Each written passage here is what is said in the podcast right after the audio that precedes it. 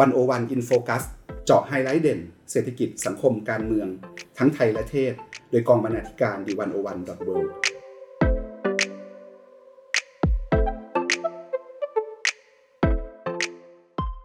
สวัสดีครับคุณผู้ฟังปัญหาความรุนแรงต่อผู้หญิง หรือ violence against women เป็นปัญหาใหญ่ระดับโลกนะครับสำหรับประเทศไทยเราก็ไม่น้อยหน้าประเทศไหน กรณีล่าสุดของลาลาเบลเป็นหนึ่งในตัวอย่างมากมาย และเป็นกรณีล่าสุดที่แน่นอนว่าไม่ใช่กรณีสุดท้ายนะครับ One O One In Focus วันนี้ One O One จะชวนคุณผู้ฟังสำรวจประเด็นเรื่องความรุนแรงต่อผู้หญิงในหลายมิติ ผ่านผลงานสื่อใน The One O One dot World นะครับซึ่งเป็นการทำงานร่วมกันระหว่าง One O One กับสถาบันเพื่อการยุติธรรมแห่งประเทศไทย องค์การมหาชน หรือ TIJ ประเด็นใหญ่วันนี้ครับเราอยากจะชวนคิดกันว่า เราจะปรับเปลี่ยนเสริมพลังผู้หญิง จากฐานะเหยื่อของความรุนแรง ให้เป็นผู้สร้างความยุติธรรมได้อย่างไร และวันนี้ผมปกป้องจันวิทย์ร่วมด้วยคุณปานิชโพสีวังชัย คุณอดิศรเด่นสุธรรม และคุณการทีราภูริวิกรดำเนินรายการครับ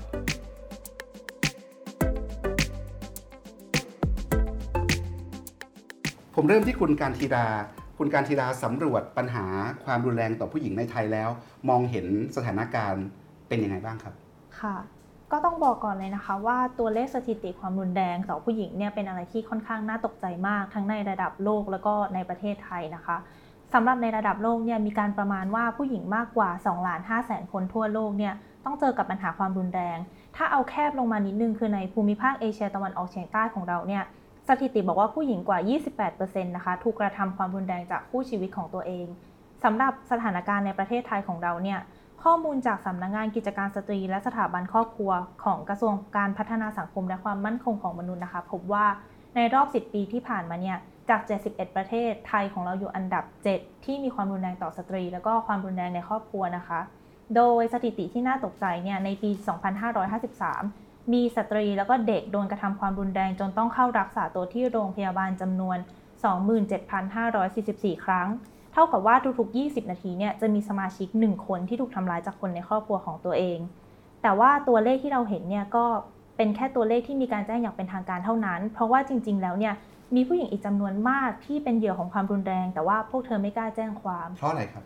คือที่ผู้หญิงไม่กล้าแจ้งความเนี่ยต้องบอกก่อนว่าหลักๆเนี่ยที่เราเห็นความรุนแรงต่อผู้หญิงจะมีอยู่ 2 ประเด็นหลักๆ คือความรุนแรงในครอบครัว แล้วก็การโดนล่วงละเมิดทางเพศ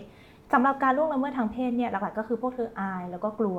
เพราะว่าเมื่อพวกเธอเข้าไปในกระบวนการยุติธรรมเนี่ยพวกเธอมักจะถูกเจ้าหน้าที่ถามคำถามที่พูดตรงๆก็คือไม่ค่อยเป็นมิตรกับพวกเธอสักเท่าไหร่ เจ้าหน้าที่ก็เป็นผู้ชาย บางทีก็โดนคำถามแบบ ก็เธอไปยั่วเขาก่อนหรือเปล่า เธอแต่งตัวแบบไหน พวกเธอก็เลยกลัวแล้วก็ไม่กล้าเข้าไปแจ้งความ ตัวกระบวนการยุติธรรมเองเนี่ยก็ไม่ได้อ่อนไหวกับเพศสภาพเท่าที่ควร ก็คือจะถามซ้ำไปซ้ำมาทำให้ผู้หญิงเนี่ยต้องเล่าเรื่องเหตุการณ์ในวันนั้นซ้ำแล้วซ้ำเล่าก็คือเหมือนเป็น ก็คือเป็นบาดแผลในใจของผู้หญิงไปเรื่อยๆ ส่วนในกรณีของเหยื่อความรุนแรงในครอบครัวเนี่ยปัญหามันจะอาจจะซับซ้อนนิดนึง เพราะว่าผู้ถูกกระทำแล้วก็ผู้กระทำเนี่ยเขาอยู่ในครอบครัวเดียวกัน คือเขาก็รักนะเขายังรักอยู่ พอสามีตี ก็อะก็ก็รักอะก็ยังให้อภัยอยู่ ก็เลยไม่ได้ระมัดระวังไม่ได้ป้องกันตัวเขาตีก็ให้อภัยบางคนก็บอกเห็นแก่ลูกสิผู้หญิงก็เห็นแก่ลูกอีก ก็เลยไม่กล้าเข้าไปแจ้งความ เพราะฉะนั้นเนี่ยบ้านที่ควรจะเป็นที่ที่ปลอดภัยที่สุด ก็กลายเป็นที่ที่อันตรายที่สุดค่ะครับ นั่นก็เป็นสถานการณ์ล่าสุดฟังแล้วก็น่าตกใจนะครับ แล้วเราสังคมไทยก็เจอกรณีที่น่าตกใจอยู่บ่อยครั้ง แล้วก็สม่ำเสมอด้วย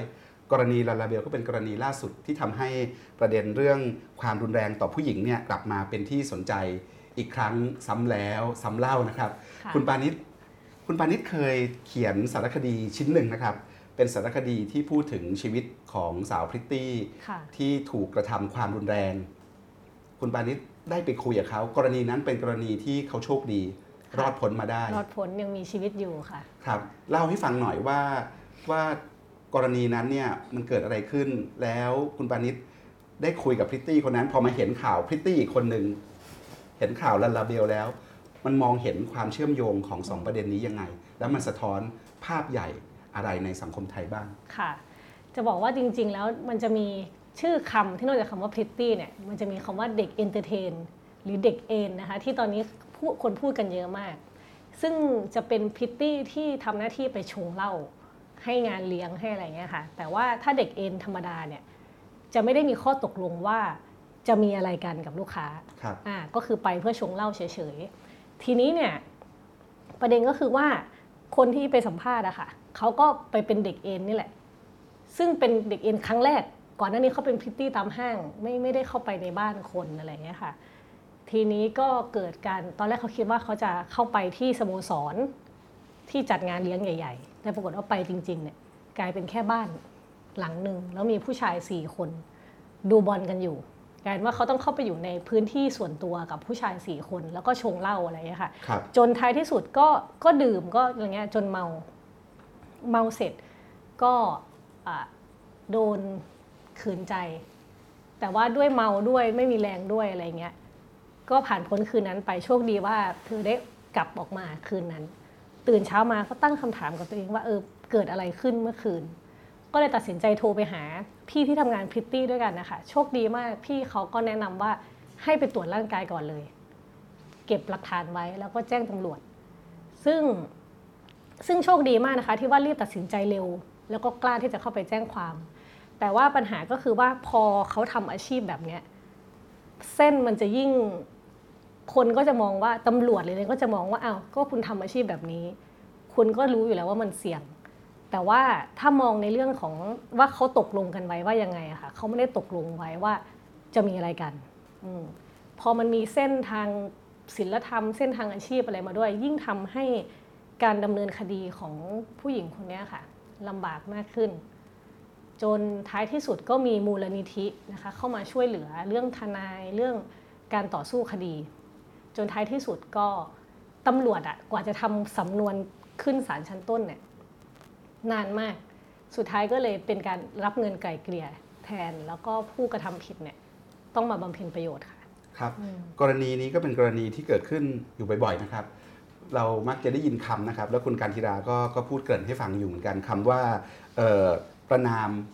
ผู้เป็นเหยื่ออหรือว่า blaming the victims นะครับเวลาเกิดเกิดกรณีแบบนี้ แทนที่คนจะไป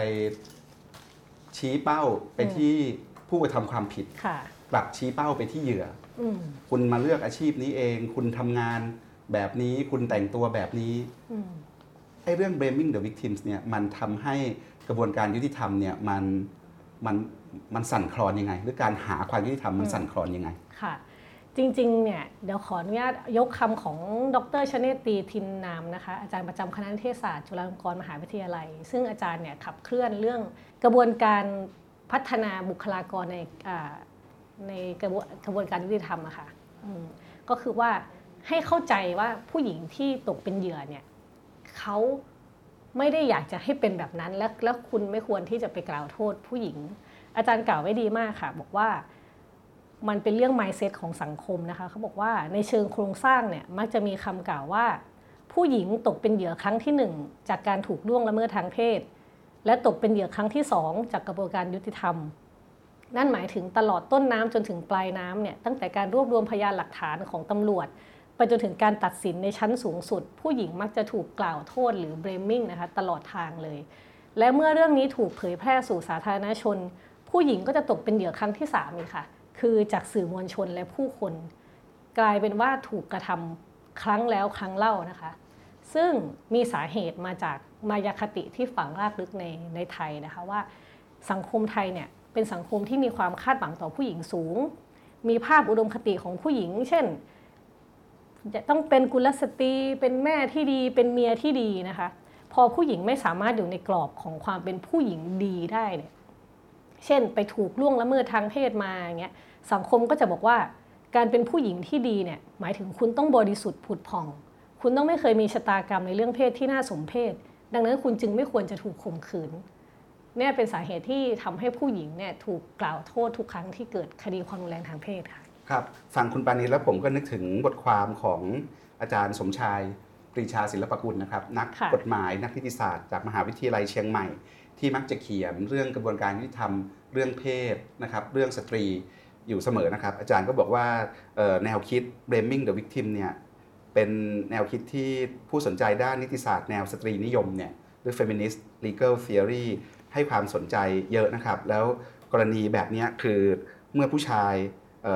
ถูกกล่าวหาว่ากระทำการข่มขืนผู้หญิง แทนที่เราจะให้ความสำคัญกับพยานหลักฐานที่บ่งชี้การกระทำผิดของผู้ชายว่า ทำจริงไหม แต่เรากลับไปสนใจกับเหยื่อของการกระทำนั้นนะครับ เช่น ผู้หญิงแต่งตัวโป๊ไหมผู้หญิงกับแฟน ผู้หญิงเป็นแฟนกับคนที่มีเพศสัมพันธ์ด้วยไหมนะครับ ก็เป็นแฟนกันอยู่แล้วนี่ แต่ไม่ได้พูดถึงความยินยอมพร้อมใจนะครับ ผู้หญิงได้แสดงท่าทีให้เห็นอย่างชัดเจนหรือไม่ว่าไม่ยินยอมกับการมีเพศสัมพันธ์อะไรอย่างเงี้ยนะครับ อาจารย์บอกว่าการที่เราไปให้ความสนใจกับเหยื่อของการกระทำว่าคนเหล่านั้นเป็นใครประพฤติอย่างไร มีภูมิหลังอย่างไรเนี่ย เป็นแนวคิดที่กลับตลปัดต่อแนวทางการค้นหาความจริงในระบบกฎหมายนะครับ ซึ่งเป็นที่ยอมรับกันโดยทั่วไป ว่าเมื่อมีการกระทำความผิดขึ้น สิ่งที่ควรจะเป็นคือการค้นหาความจริง ว่าผู้ถูกกล่าวหาเป็นผู้กระทำหรือไม่ ไม่ได้ไปไปตั้งคำถามกับเหยื่อนะครับแต่คนทำเนี่ยผิดหรือเปล่าทำจริงไหมเจ้าหน้าที่รัฐหรือหน่วยงานที่เกี่ยวข้องควรจะพยายาม รวบรวมพยานหลักฐานต่างๆ มาทำการพิจารณาว่าผู้กระทำความผิดเป็นใครมีภูมิหลังอย่างไร เคยกระทำความผิด ในแบบเดียวกันนี้หรือเปล่า มีประวัติทางจิตไหม ทั้งหมดเนี่ยก็เพื่อมีเป้าหมายเพื่อตอบคำถามว่าคนคนนั้นทำผิดหรือเปล่านะครับ บุคคลที่ควรจะเป็นเป้าแห่งการค้นหาความจริงเนี่ยหรือว่า object of investigation เนี่ยคือผู้ถูกกล่าวหา ไม่ใช่ผู้ที่ตกเป็นเหยื่อนะครับ ทีนี้ไอ้พอมันเกิดการกลับตลปัดจากการค้นหาความจริงจากผู้กระทำมาสู่เหยื่อเนี่ยมันส่งผลกระทบยังไง อาจารย์สมชายบอกในทางกฎหมายเนี่ยมันมีอยู่สองประเด็น ประเด็นแรกก็คือ การที่เราหันไปพิจารณาผู้เป็นเหยื่อมากกว่าตัวผู้ถูกกระทำเนี่ยจะมีผลสำคัญต่อการลดทอนความรุนแรงของการกระทำนั้นให้น้อยลง เพราะจะทำให้การอธิบายสาเหตุของการกระทำความผิด ไม่ใช่แค่เพียงความชั่วของผู้กระทำเพียงอย่างเดียว แต่สาเหตุเนี่ยมาจากผู้เป็นเหยื่อของการกระทำด้วยเช่นกัน ที่ผู้ชายข่มขืนผู้หญิง แม้จะเป็นความผิดจริง แต่ก็เพราะผู้หญิงแต่งตัวโป๊นั่นแหละ ถ้าไม่แต่งตัวแบบนั้นทางผู้ชายก็คงไม่กระทำความผิด แบบนี้แต่แรก นี่คือวิธีคิดแบบนี้ซึ่งมันทำให้มันลดทอนในความรุนแรงของเรื่องลงไปนะครับ แล้วอีกประเด็นหนึ่งประการที่2เนี่ยคือเมื่อเปลี่ยนมุมมองไปยังเหยื่อของการกระทำแล้ว ในด้านหนึ่งมันทำให้แนวทางสนทนา มันเบี่ยงเบนไปในประเด็นอื่น ๆ เช่นผู้หญิงไปกระตุ้นให้เกิดการข่มขืนไหมควรห้าม ไม่ให้มีการแต่งตัวโป๊ในที่สาธารณะไหมนะครับแต่ว่าประเด็นที่ชวนถกเถียงที่ควรจะเป็นคำถามที่แท้จริงที่ถูกต้องเนี่ยมันกลับถูกมองข้าม หรือไม่ให้ความสำคัญ ไปนะครับคือถึงผู้หญิงแต่งตัวโป๊คุณก็ไม่มีสิทธิ์ไปข่มขืนเขาอะนะครับมันทำให้ประเด็นเนี่ยมันมันมันเบี่ยงเบนไป เพราะฉะนั้นแนวคิดในทางกฎหมายที่เห็นหัวผู้หญิง เห็นหัวเรื่องประเด็นเรื่องเพศสภาพเนี่ยก็คือก็คือการโต้แย้งต่อแนวทางการมองแบบ blaming the victims แบบนี้นะครับ แล้วแต่ว่าแนวคิดแบบนี้มันไม่ได้เกิดขึ้นลอยๆ อย่างไรรากไรที่มานะแต่มันผูกโยงกับกับวัฒนธรรม ระบบ ใหญ่ในสังคมด้วย ระบบโครงสร้างทางวัฒนธรรมด้วยนะครับ ซึ่งก็คือระบบชายเป็นใหญ่นั่นเองนะครับคุณการทีราเนี่ยติดตามประเด็นนี้มา เราจะเห็นว่าเรื่องความรุนแรงต่อผู้หญิงมันโยงต่อระบบโครงสร้างส่วนบนของสังคม ในเรื่องวัฒนธรรมเรื่องอุดมการณ์ของสังคมยังไง สังคมที่มีความเป็นชายเป็นใหญ่มากๆ ก็ยิ่งมีปัญหาความรุนแรงทางเพศแบบนี้มากขึ้น อยากให้คุณการศิลาเชื่อมโยงให้เห็นนะครับ ว่าเรื่องใหญ่ที่เราคุยกันเนี่ย มันเกี่ยวพันกับเรื่องเรื่องวัฒนธรรมยังไงค่ะ ก็อย่างที่เมื่อกี้คุณปานิได้ยกคำพูดของอาจารย์ชเนตตีไปแล้วนะคะ ว่าสังคมไทยเนี่ยเขามีกรอบที่เขาครอบผู้หญิงเอาไว้ว่าผู้หญิงที่ดีเนี่ยควรจะเป็นยังไง คือมันเป็นวัฒนธรรมที่ฝังรากลึกมานานมาก คือตั้งแต่สมัยโบราณเนี่ยเราจะเห็นว่าผู้ชายก็ออกไปข้างนอกออกไปทำงานหาเลี้ยง ส่วนผู้หญิงเนี่ยก็อยู่กับเย่าเฝ้ากับเรือน มันก็เลยเกิดเป็นค่านิยมว่า ผู้ชายเป็นใหญ่เหนือผู้หญิง อันนี้เป็นวัฒกรรมที่สังคมไทยพยายามจะบอก ใช่ค่ะ ประมาณนี้ แต่ทีนี้คือเราจะเห็นว่าทุกวันนี้เนี่ยโลกมันพัฒนาขึ้นไปมาก ผู้ชายเขาไม่ได้เป็นคนหาเลี้ยงคนเดียวอีกต่อไป ส่วนผู้หญิงเนี่ยก็เริ่มออกไปทำงานนอกบ้านมากขึ้นแล้ว แต่ทีนี้สิ่งที่เกิดขึ้นก็คือวัฒกรรมเนี่ยมันยังคงอยู่ แล้วหลาย ๆ คนก็ยังเชื่อแบบนั้นจริงๆทั้งผู้หญิงทั้งผู้ชายด้วย เพราะฉะนั้นเนี่ยมันก็เลยนำมาสู่กรอบความคิดที่ว่าผู้หญิงที่ดียังต้องเป็นยังไง คือมันก็ยังเป็นมันก็ยังคงอยู่ คือในฐานะผู้หญิงเนี่ยตั้งแต่เล็กจนโตจะได้ยินทุกคนพูดมาว่าเป็นกุลสตรีที่ดีต้องเป็นยังไงทำอย่างนี้ไม่เป็นกุลสตรีเลย แต่งตัวให้ดีๆหน่อย อย่าโป๊อย่าล่อแหลม ประมาณนี้ทั้งๆที่จริงๆแล้วเนี่ยอย่างที่อาจารย์ปกป้องบอกว่าต่อให้ผู้หญิงแต่งตัวยังไง คุณก็ไม่มีสิทธิ์ไปข่มขืนเขา ค่ะ อันนี้ก็เป็นกรอบวัฒนธรรมของประเทศไทยนะคะ ที่จริงๆเนี่ยต้องบอกก่อนว่าเราอยู่ในสังคมชายเป็นใหญ่ แล้วก็ยังเป็นอย่างนี้มาตลอด แต่ว่าเราอาจจะไม่ได้ตระหนักแล้วก็ไม่ได้เห็นมันเท่าไม่ได้เห็นมันเท่าที่ควรเท่านั้นเองค่ะครับมันมีกรณีอีกหลายกรณีนะครับเพราะว่าพื้นที่ความรุนแรงไม่ได้อยู่แต่ในโลกมืดหรือหรือโลกกลางคืนนะครับ แต่ว่าอยู่ในหลายพื้นที่ครอบครัวก็เป็นเรื่องสำคัญนะครับ ในงานเขียนของคุณการทีราหลายชิ้นเนี่ยได้มีโอกาสได้คุยกับคน นะครับที่ทำงานด้านนี้ แล้วก็ได้มีประสบการณ์อื่น ๆ นอกเหนือจากโลกของพิตตี้เนี่ยนะครับเรายังเห็นความรุนแรงในในครอบครัว เยอะเลยนะครับความรุนแรงต่อผู้หญิงในครอบครัวเนี่ยนะครับอยากให้คุณกันทีลาเล่าให้ฟังหน่อยว่ามันมีกรณีไหนที่น่าสนใจที่เป็นบทเรียน สอนดาวหรือสะท้อนความเป็นไปของสังคมนี้ได้ค่ะ อย่างแรกนะคะจะพูดเรื่องความรุนแรงในครอบครัวก่อน คือได้มีโอกาสไปฟังเวทีสาธารณะที่จัดโดยสถาบันเพื่อการยุติธรรมแห่งประเทศไทยนะคะ แล้วหนึ่งในประเด็นที่เขาหยิบยกขึ้นมาถกเถียงกันเนี่ยก็คือประเด็นเรื่องความรุนแรงในครอบครัว ซึ่งเป้าหมายหลักๆเนี่ยก็จะเป็นเด็กแล้วก็สตรี ก็คือภรรยากับลูกที่โดนสามีทำความรุนแรง โดยคุณวรพัฒน์แสงแก้วนะคะ เป็นเป็นพยาบาลหัวหน้าฝ่ายส่งเสริมสวัสดิการสังคม ศูนย์พึ่งได้หรือว่า OSCC ของโรงพยาบาลปทุมธานีนะคะ เป็นผู้ที่มาเล่าเรื่องความรุนแรงในครอบครัวให้เราฟังค่ะ คือคุณวรพัฒน์เนี่ยเป็นพยาบาลที่ทำงานใกล้ทำงานในพื้นที่จริงนะคะ กับคนที่มีปัญหาความรุนแรงในครอบครัวค่ะ โดยเธอเนี่ยได้ชี้ให้เห็นว่าสถิติความรุนแรงในครอบครัวเนี่ยที่มีการรายงานอย่างเป็นทางการต่อกระทรวงสาธารณาสุขอะค่ะ มันเป็นสถิติที่มันเป็นการรายงานที่ค่อนข้างยาก แล้วก็อาจจะไม่ใช่สถิติที่เป็นตัวเลขจริง ๆ เพราะว่าบางทีเนี่ยผู้หญิงที่เข้ามาที่โรงพยาบาลเนี่ยเขาไม่กล้าพูดความจริง เขาไม่กล้าบอกว่าเขาโดนสามีทำร้ายมา เขาก็จะแบบปกปิดความจริง บางคนบอกว่าตัวเองลื่นล้ม แต่ว่าบาดแผลเนี่ยไม่ใช่การลื่นล้มเลย แล้วตอนตรวจเนี่ยก็นั่งร้องไห้ตลอดเวลาจนสุดท้ายเนี่ยเจ้าหน้าที่ก็จะต้องแยกออกมาดูว่า คุณโดนอะไรมากันแน่ คุณโดนความรุนแรงในครอบครัวมาหรือเปล่าค่ะแล้วก็ยังมีอีกว่าบางทีเนี่ยถ้าเป็นเด็กผู้หญิงในครอบครัวเนี่ยก็จะโดนคนเป็นพ่อเนี่ยข่มขืนจนตั้งครรภ์ บางคนเนี่ยโดนข่มขืนแบบมาราธอนคือตั้งแต่ยังเป็นเด็กจนกระทั่งโต แบบตั้งแต่ 10 กว่าจน 20 กว่าอย่างเงี้ยค่ะแล้วเรื่องแดงขึ้นมาอย่างนี้ก็มีเหมือนกัน แล้วอีกอย่างหนึ่งเลยอะค่ะ ก็คือที่เราอาจจะไม่ค่อยพูดถึงกันเลย ก็คือเมื่อเหยื่อโดนทำความรุนแรงแล้วเนี่ยเขาจะมีเขามีโอกาสมากที่เขาจะเปลี่ยนจากผู้ถูกกระทำเป็นผู้กระทำในอนาคต โดยเฉพาะในกรณีของเด็ก คือถ้าเขาอาจจะมีภาวะ PTSD ซึ่งเป็นอาการคล้ายกับได้รับความกระทบกระเทือนทางจิตใจหลังจากเจอเหตุรุนแรงอะค่ะ คือถ้าเป็นกรณีของเด็กเนี่ยถ้าเป็นเด็กผู้หญิงก็แน่นอนว่า เธอก็จะมีปัญหาอาจจะมีปัญหาสุขภาพจิตไปแบบจนกระทั่งโตขึ้น หรือถ้าในกรณีของเด็กผู้ชาย เราอาจจะคิดไม่ถึงว่าเขาก็จะมองว่าก็พ่อเขาใช้ความรุนแรงมันเป็นเรื่องปกติ พอโตขึ้นมันก็มีโอกาสมากที่เขาจะไปส่งต่อความรุนแรงนี้ให้คนอื่น นี่ก็เป็นอีกสิ่งหนึ่งที่สังคมเราอาจจะไม่เคยพูดถึงเลยว่า จริง ๆ มันก็สามารถส่งต่อความรุนแรงอย่างนี้ได้เหมือนกัน ครับ จากหน่อความรุนแรงที่เราเห็นเนี่ยมันแตก ต่อยอดออกไปได้อีกไกลเลยนะครับ แล้วปัญหาเหล่านี้มันเชื่อมโยงในหลายมิติ เราคุยกันเรื่องปัญหามาพอสมควร เราเห็นว่าสถานการณ์เรื่องนี้ในสังคมไทยเนี่ยน่าเป็นห่วง ผมอยากจะชวนเราคุยกันเรื่องทางออกของปัญหานะครับ แล้วก็เรื่องอนาคตของการแก้ปัญหานี้นะครับ จริงๆ เราคุยกันประเด็นเรื่องการประนามผู้เป็นเหยื่อ แต่มีอีกคำหนึ่งที่ทั้งคุณปานิชและคุณการทีราพูดเนี่ยเรื่องการข่มขืนซ้ำเราจะเห็นว่าเมื่อคนถูกข่มขืนแล้วถูกข่มขืนซ้ำตลอดนะครับ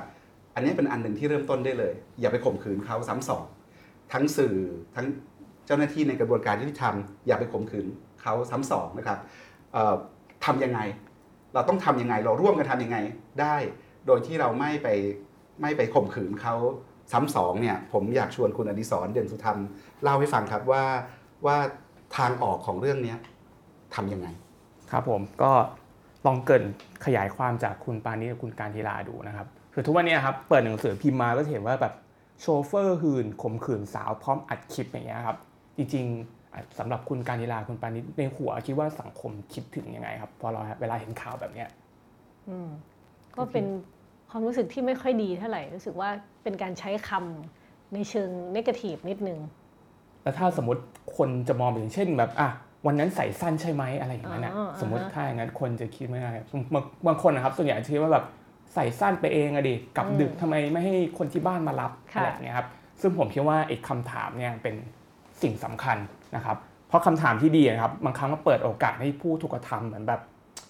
เห็นทางออกของการแก้ปัญหา แต่คำถามอีกบางประเภทเหมือนกันว่าทำให้เขาเนี่ยเหมือนเปิดแผลเขาเพิ่มเติม แล้วเหมือนถูกข่มขืนครั้งที่2นะครับผมซึ่งก็อย่างที่คุณการยาลาคุณปานิชเพิ่มมาว่าเหมือนแบบ เหตุผลที่คนไม่ไม่ไม่เข้าสู่กระบวนการที่ทำก็คือเหมือนมี2ลักษณะนะครับเพราะเหมือนแบบความทัศนคติผิดๆของสังคมอะที่ทำให้รู้สึกว่าพอทำผิดแล้วรู้สึกอับอาย ไม่กล้าที่จะยอมรับเข้าไป แต่พอมันมีบางส่วนที่กล้าที่จะยอมรับเข้าไปแล้วปุ๊บเนี่ยก็เจอกับกระบวนการยุติธรรมที่มันไม่ยุติธรรมนะครับจะเกิดจากคำถามที่มันผิด เกิดจากคำถามที่ผิดจากการวางกรอบมายาคติที่ผิดๆของทางสังคมครับแต่ทีเนี้ย แล้วคำถามที่ดีอะมันคือคำถามแบบไหน ซึ่งจริงๆอันนี้ผมจะแจ้งเห็นว่ามันไม่ใช่แค่เฉพาะอยู่ในส่วนของผู้ผู้ที่มีส่วนร่วมในกระบวนการยุติธรรมเท่านั้นจริงๆมันเป็นหน้าที่ของพวกเราด้วยที่เวลาเหมือนแบบมีคนรู้จักหรือคนรู้จักเห็นข่าวแบบเนี้ยความคิดของเราอะสื่อไปในทางไหนนะครับ อย่างเช่นเขามีบอกครับว่า 2 ข้อแรกที่ต้องคิดไว้เสมอเวลาเห็นข่าวเหล่านี้ก็คือ 1. ไม่ตั้งคำถามเชิงลบ หรือมีอคติต่อเหยื่อหรือต่อผู้ถูกกระทำนะครับ 2. ก็คือตั้งคำถามด้วยการใช้หลักการ 5 ให้แล้วก็ 5 ไม่นะครับอย่างแรกเลยครับไม่ตั้งคำถามเชิงลบหรือมีคติ ก็คือการตั้งคำถามเนี่ยครับควรตั้งคำถามที่มีมากกว่าหนึ่งคำตอบนะครับไม่ควรตั้งคำถามเริ่มจากการว่าแบบเฮ้ยทำไมทำไมกลับดึกทำไมแต่งตัวโป๊ทำไมไม่ให้คนอื่นมารับคนดีๆทำไมกลับดึกแบบนี้อะไรเงี้ยไม่ควรนะครับ แต่เป็นการตั้งคำถามที่รู้สึกให้เขาตอบในสิ่งที่เขาอยากจะพูด เช่น ตอนนี้มีความรู้สึกเป็นอย่างไรบ้างนะครับ อยากเล่าถึงเหตุการณ์ให้ฟังไหมอะไรครับเป็นคำถามเปิดมากกว่าที่เขาอยากจะตอบอะไรนะครับผมส่วนข้อ 2 ก็คือการตั้งคำถามด้วยการใช้หลักการ 5 ให้ 5 ไม่นะครับ5ให้อย่างแรกก็คือ 1 เลยก็คือให้ความเป็นมิตรกับเขาก่อน ให้เขาสบายใจที่จะพูดออกมานะครับ2ก็คือให้ความใส่ใจนะครับ3ให้กำลังใจ 4 ให้ข้อมูลนะครับแล้วก็ 5 คือสุดท้ายคือการให้ความช่วยเหลือจากเราได้พูดคุยทั้งหมดแล้วนะครับ ส่วน5ไม่ครับผม ข้อแรกก็คือ 1 ก็คือไม่รู้สึกเหนือกว่านะครับสอ,อันสำคัญเลยคือครับไม่ตัดสินนะฮะสไม่ตัดสินใจแทน 4 ไม่ทำลายซ้ำสองและ 5 ครับ เราอันนี้คือพูดถึงคนทั่วไปคือเราไม่ใช่พนักงานสอบสวนนะครับ แล้วก็คือถามเพื่อให้เขารู้สึกดีขึ้น ไม่ใช่ถามเพื่อให้เขารู้สึกเหมือนแบบตัดสินว่าเขาผิดหรือถูกนะครับ ซึ่งอันนี้ทั้งหมดแล้วผมรู้สึกว่าบางครั้ง สิ่งเหล่านี้มันเกิดทุกอย่างเริ่มต้นจากการตั้งคำถามที่ดีครับผมเพราะผมว่าคำถามที่ดีเนี่ยมันจะช่วยให้ผู้หญิงเนี่ยหนึ่งเลยเข้ากล้าที่จะเข้าสู่กระบวนการยุติธรรมมากขึ้น และคำถามที่ดีเนี่ยจะช่วยเปลี่ยนความเข้าใจของสังคมที่มีต่อผู้หญิง แล้วก็เปลี่ยนทัศนคติผิดๆของสังคมได้ประมาณนี้ครับครับเพราะนั้นคุณอดิศรกำลังจะบอกเราว่าเราร่วมกันช่วยกันหยุดการข่มขืนซ้ำได้ ด้วยการเริ่มจากการตั้งคำถามครับผมที่ดีครับ และเป็นคำถามที่ทำให้คนที่ตกเป็นเหยื่อเนี่ยกล้าที่จะเปิดเผยแล้วก็เข้าสู่กระบวนการยุติธรรมใช่ไหมครับครับมันมีตัวเลขหนึ่งที่ผมเห็นจากงานที่คุณอดิศรทำเนี่ยที่น่าสนใจว่าสถิติของศูนย์ช่วยเหลือสังคมหรือ OSCC ในปี 2559 เนี่ยมีผู้หญิงกว่า 17,000 คนที่ถูกกระทำความรุนแรง แต่ในจำนวน 17,000 คนนั้นเนี่ยมีแค่ 749 คน 749 รายเท่านั้นเองนะครับที่ที่เปิดตัวแล้วก็เข้าสู่กระบวนการยุติธรรมแล้วเนี่ยอาจจะไม่ใช่แค่กระบวนการยุติธรรมใหญ่ที่ไกลตัวจากพวกเราบางทีเป็นพวกเรากันเองนี่แหละนะครับที่เผลอไปข่มขืนเขาซ้ำโดยที่ไม่รู้ตัวด้วยความเคยชินด้วยกรอบโครงสร้างวัฒนธรรมด้วยกรอบคิดที่ถูกเชฟมา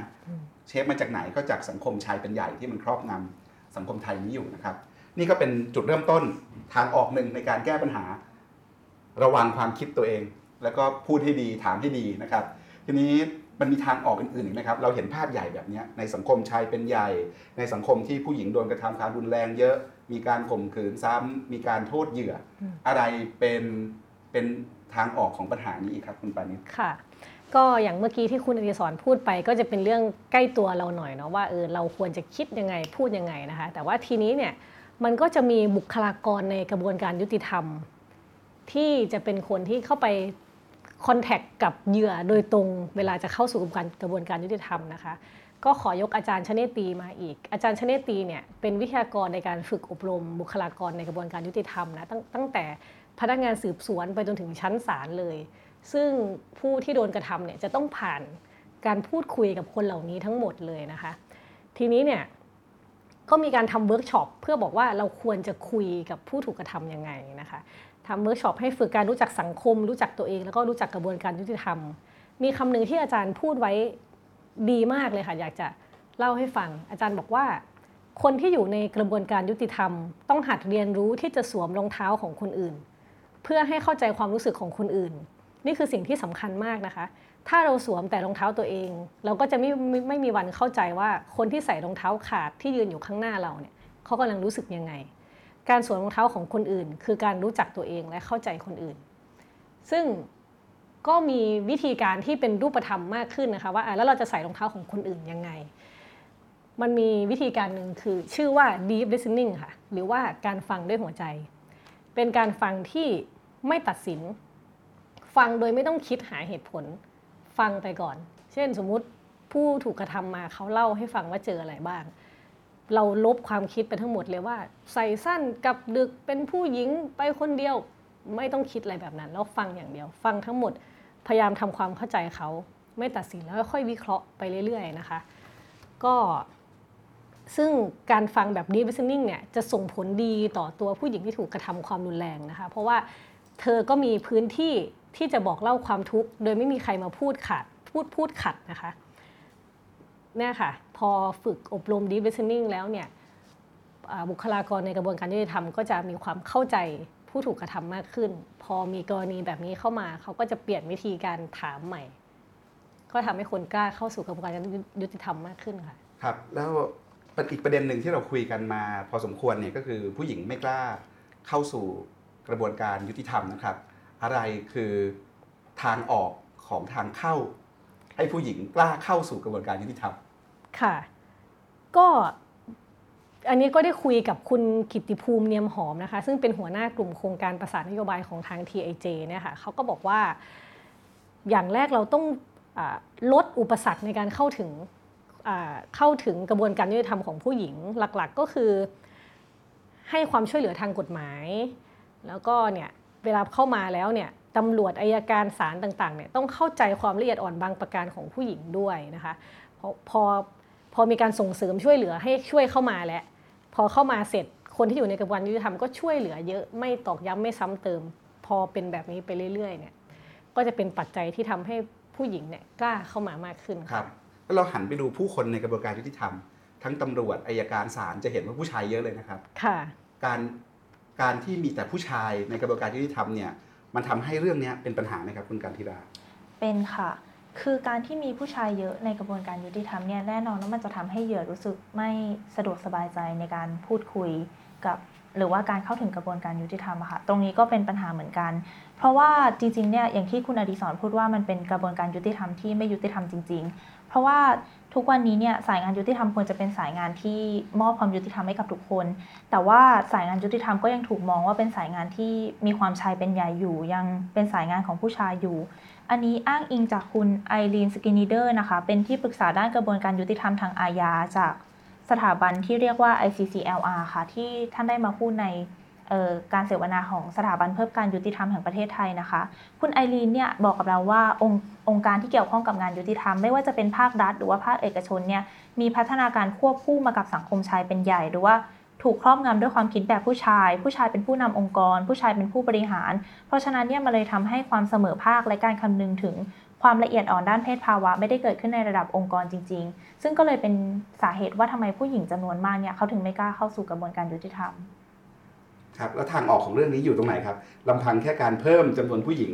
ในกระบวนการยุติธรรมเข้าไปมันเป็นทางออกไหมหรือว่าเราต้องทำอะไรมากกว่านั้น ค่ะ จริง ๆ ต้องบอกก่อนว่าถึงปัจจุบันเนี่ยผู้หญิงจะยังมีค่อนข้างน้อยในกระบวนการยุติธรรมนะคะ แต่ว่าก็มีแนวโน้มที่ดีขึ้นเรื่อย ๆ แล้ว อย่างดรสุนทรียาเหมือนพะวง ผู้ช่วยผู้พิพากษาศาลอุทธรณ์เนี่ยได้พูดว่าตอนนี้เนี่ยถึงจำนวนผู้พิพากษาในภาครวม ในภาพรวมของไทยจะดูน้อย คือมี 27%แต่ว่าตอนนี้เนี่ยผู้หญิงผู้หญิงที่เป็นผู้พิพากษาค่ะมีอยู่ 27%ใช่ค่ะ แต่ว่าตอนนี้เนี่ยก็เริ่มเพิ่มขึ้นแล้วในปัจจุบันนะคะ แล้วก็เริ่มดำรงตำแหน่งที่ ค่อนข้างสูง อย่างเช่นเป็นคณะกรรมการตุลาการ แต่ว่าจริง ๆ ตอนนี้เนี่ยประเทศที่มีผู้พิพากษาหญิงเยอะมากก็คือฟิลิปปินส์ไทยเราก็อาจจะต้องขยับไปข้างหน้าอีกนิดนึง นอกจากการที่เพิ่มผู้หญิงให้เข้ามาในกระบวนการยุติธรรมมากขึ้นแล้วเนี่ยยังมีทางออกอื่นๆอีกนะคะ โดยคุณไอรีนเนี่ยได้เสนอเพิ่มอีกว่า ในระดับประเทศเนี่ยต้องมีกลยุทธ์และมาตรฐานระหว่างประเทศ เพื่อจะคุ้มครองเหยื่อ นอกจากนี้เนี่ย ลำพังกระบวนการยุติธรรมอาจจะไม่พอ เราอาจจะดึงเอาภาคส่วนอื่น ๆ เช่น สหวิชาชีพประชาสังคมเข้ามาช่วยสนับสนุนเจ้าหน้าที่หลักในกระบวนการยุติธรรมนี้ด้วย ซึ่งตรงนี้เนี่ย ดรสุนทรียานะคะ ก็ได้เสนอว่าภาคกระบวนการยุติธรรมเนี่ยก็ควรทำงานร่วมกับประชาชน โรงเรียน และคณะนิติศาสตร์ เพื่อเป็นการปลูกฝังบรรทัดฐานทางสังคม ตั้งแต่ตั้งแต่เขายังไม่จบออกมาเลยอะค่ะแล้วนอกจากนี้นะคะสื่อก็เป็นอีก ตัวแสดงหนึ่งที่มีบทบาทสำคัญค่ะ อันนี้ก็ดรนัฐาโกมลวาทินนะคะบรรณาธิการข่าวจากไทย PBS เนี่ยเเธอก็มองว่าสื่อสังคมเนี่ยสามารถช่วยกระจายข่าว แล้วก็สร้างความตระหนักรู้ในเรื่องนี้ได้ แล้วก็ก่อให้เกิดความเปลี่ยนแปลงได้ เพราะว่าลำพังเนี่ยกระบวนการยุติธรรมอาจจะไม่พอ แต่ว่าทุกคนในสังคมเนี่ยต้องเข้ามาช่วยกันด้วยค่ะครับ เรื่องใหญ่สุดท้ายที่อยากจะชวนคุยกันปิดท้ายก็คือ เราจะเปลี่ยนผู้หญิงหรือจะเสริมพลังผู้หญิง จากคนตกเป็นเหยื่อ ให้กลายเป็นผู้มีส่วนร่วมสร้างความยุติธรรมให้เกิดขึ้นได้ยังไงครับ ค่ะ ก็เมื่อกี้ก็ได้พูดถึงระดับบุคลากรไปแล้วนะคะ ทีนี้ก็อยากจะพูดถึงในระดับของออประชาชนคนทั่วไปบ้าง จริง ๆ ก็ต้องบอกว่าทุกคนในสังคมไม่ว่าจะหญิงหรือชายเนี่ยอย่างแรกที่อยากจะพูดถึง อันนี้เป็นเรื่องเล่า มีเรื่องเล่าเล็กๆน้อยๆอยากจะเล่าให้ทุกคนฟังนะคะคคือเมื่อกี้เนี่ยคุณอดิศรพูดไปแล้วว่าคำถามแบบไหนที่ไม่ควรตั้ง แต่นี่จะพูดถึงว่าแล้วคำถามแบบไหนที่คนนิยมตั้ง เมื่อเกิดคดีนี้ขึ้น แต่ว่าเราก็ไม่จริงๆ มันก็เป็นคำถามที่ไม่สมควรแหละ คือเรื่องเล่าเรื่องนี้เนี่ยเป็นเรื่องเล่าของคุณซินดี้สิริญญาบิชอปค่ะ ทุกคนก็คนรู้จักกันดีนะคะ เป็นดารานักแสดงนางแบบ แล้วก็เป็นคนที่มีบทบาทมากๆ ในการเคลื่อนไหวเพื่อผู้หญิง คือถ้าเกิดคือเป็นคนที่ก่อตั้งแคมเปญ Don't Tell Me How to Dress ซึ่งจัดนิทรรศการที่สยามพารากอนไปเมื่อกลางปีที่ผ่านมา คุณซินดี้เนี่ยได้เล่าในเวทีสาธารณะนะคะ ที่จัดโดยสถาบันเพื่อการยุติธรรมของแห่งประเทศไทยค่ะ ก็เลยอยากจะลองให้คุณผู้ฟังเนี่ยลองฟังเรื่องเล่าต่อไปนี้ แล้วก็ลองถามตัวเองว่าคุณอะเคยตั้งคำถามแบบนี้ไหมเรื่องแรกนะคะเป็นเรื่องของแม่บ้านคนหนึ่งที่โดนสามีที่กำลังมึนเมาทำร้ายค่ะ กล่าวหาว่าเธอมีชู้ เธอเนี่ยก็เลยตัดสินใจไปปรึกษาเพื่อน อยากได้คำปลอบใจ อยากได้คำแนะนำแต่คำถามที่เธอได้ยิน และเชื่อว่าคนในสังคมหลายคนเนี่ยก็คงได้ก็คงเคยพูด เวลาที่ได้ยินเรื่องนี้ก็คือ จะไปไหนจะไปทำอะไรให้คิดถึงลูกไว้ เพราะว่าลูกต้องมีพ่อ คุณซินดี้พูดไว้อย่างน่าประทับใจมากเลยว่า แปลกไหมคะ ที่เวลาสามีทำร้ายภรรยา เรามาได้ยินคำว่าไม่เป็นไรสามีภรรยาทะเลาะกันเดี๋ยวก็ดีกันทางที่เรื่องนี้ไม่ใช่เรื่องที่ควรยอมรับได้แต่อย่างใด เรารู้ไหมคะว่าผู้ชายไทยเนี่ยติดอันดับ 7 ของโลกในการทำร้ายผู้หญิง ส่วนอีกเรื่องหนึ่งเป็นเรื่องที่อาจจะคล้ายกับที่คุณปานิชและคุณอดิศรได้พูดไปแล้วก็คือ เป็นเรื่องของเด็กสาวที่ออกไปเที่ยวกลางคืนกับเพื่อน ซึ่งแน่นอนว่าเธอก็แค่ไปเที่ยว แล้วก็จิบแอลกอฮอล์ไปตามปกติ แต่ปรากฏว่าเธอรู้สึกเวียนหัวแล้วก็หมดสติไป ตื่นมาตอนเช้าเนี่ยก็พบว่าตัวเองโดนล่วงละเมิดทางเพศแล้ว พอเข้าไปแจ้งความคำถามแรกที่ได้ยินนะคะแต่งตัวแบบไหนไปอ่อยเขาหรือเปล่า เธอไปเที่ยวกับผู้ชายได้ยังไง คุณซินดี้บอกว่า 90%ของผู้หญิงที่ถูกกระทำความรุนแรงและคุกคามทางเพศโดยคนรู้จักเนี่ยเอ้ยขอโทษค่ะ 90%ของผู้หญิงที่ถูกกระทำความรุนแรงทางเพศเนี่ยถูกกระทำจากคนรู้จัก ไม่ใช่คนที่ไหนก็ได้ที่เห็นเธอแต่งตัวโป๊แล้วก็กระทำความรุนแรงนะคะ บางคนถ้าเกิดใครมีโอกาสได้ไปดูนิทรรศการ Don't Tell Me How to Dress เนี่ยจะเห็นเลยว่าเหยื่อไม่ได้แต่งตัวล่อแหลม เหยื่อใส่ชุดนักเรียนกางเกงขาสั้นเสื้อยืดกางเกงขายาว ประมาณนี้ เพราะฉะนั้นชุดไม่เกี่ยวอะไรเลยกับการถูกคุกคามทางเพศ คุณซินดี้เนี่ยปิดท้ายไว้แบบอย่างน่าประทับใจว่า เราทุกคนเนี่ยมีโอกาสในการที่จะเขียนเรื่องราวให้กับเหยื่อเหล่านี้ ลองถามตัวเองว่าเราถ้าเราสามารถเขียนเรื่องราวให้กับพวกเธอได้ เราจะเขียนยังไง เราจะยังถามคำถามแบบนี้อยู่ไหมว่า ลูกต้องมีพ่อนะ วันนั้นแต่งตัวยังไง อันนี้ก็เป็นสิ่งที่เราทุกคนในสังคมควรถามตัวเอง สร้างความตระหนักรู้ว่าจริง ๆ แล้วเนี่ยความรุนแรงต่อผู้หญิงมัน มันไม่ใช่เรื่องที่ควรจะดำเนินต่อไป มันเป็นความรุนแรงที่มนุษย์คนหนึ่งได้รับ และเราก็ควรจะมีส่วนร่วมในการหยุดความรุนแรงนี้ เพราะถ้าเราไม่ทำอะไร สักวันหนึ่งคนใกล้ตัวเราก็อาจจะโดนความรุนแรงเหมือนกันครับและนี่คือสมรภูมิสำคัญนะครับ ที่เราต้องช่วยกันต่อสู้และเป้าหมายที่ตั้งจริง ๆ ไม่ต้องตั้งกันแค่ ลดความรุนแรงนะครับ แต่ว่าทำอย่างไรให้ความรุนแรงต่อผู้หญิงเนี่ยเป็นศูนย์ให้ได้นะครับ ให้คำถามที่อยู่ในชื่อบทความของคุณปานิชว่า ก็เธอไปหาเขาเอง เมื่อเมื่อเหยื่อถูกข่มขืนซ้ำในกระบวนการยุติธรรมเนี่ยเป็นคำถามที่ค่อยๆเลือนหายไปในสังคมไทยนะครับ ก็เธอไปหาเขาเองนะครับ ต้องค่อยๆหายไป แล้วก็มาเป็นคำถามที่ดีเป็นคำถามที่เห็นหัวผู้หญิง เห็นหัวเหยื่อแบบที่คุณอดิศรพยายามจะบอก แล้วไม่ใช่แค่คำถามที่เห็นหัวผู้หญิง เห็นหัวเหยื่อนะครับ แต่เราต้องร่วมกันออกแบบและร่วมกันผลักดัน ให้กระบวนการยุติธรรมไทยเนี่ยเป็นกระบวนการที่เห็นหัวผู้หญิงด้วย แล้วยอมรับความรุนแรงต่อผู้หญิงไม่ได้นะครับ และทั้งหมดนี้คือวันโอวันอินโฟกัสสัปดาห์นี้นะครับ วันนี้ผมคุณปานิชคุณการทีรา และคุณอดิศรลากันไปก่อน พบกันใหม่วันศุกร์หน้าครับ สวัสดีครับ สวัสดีค่ะ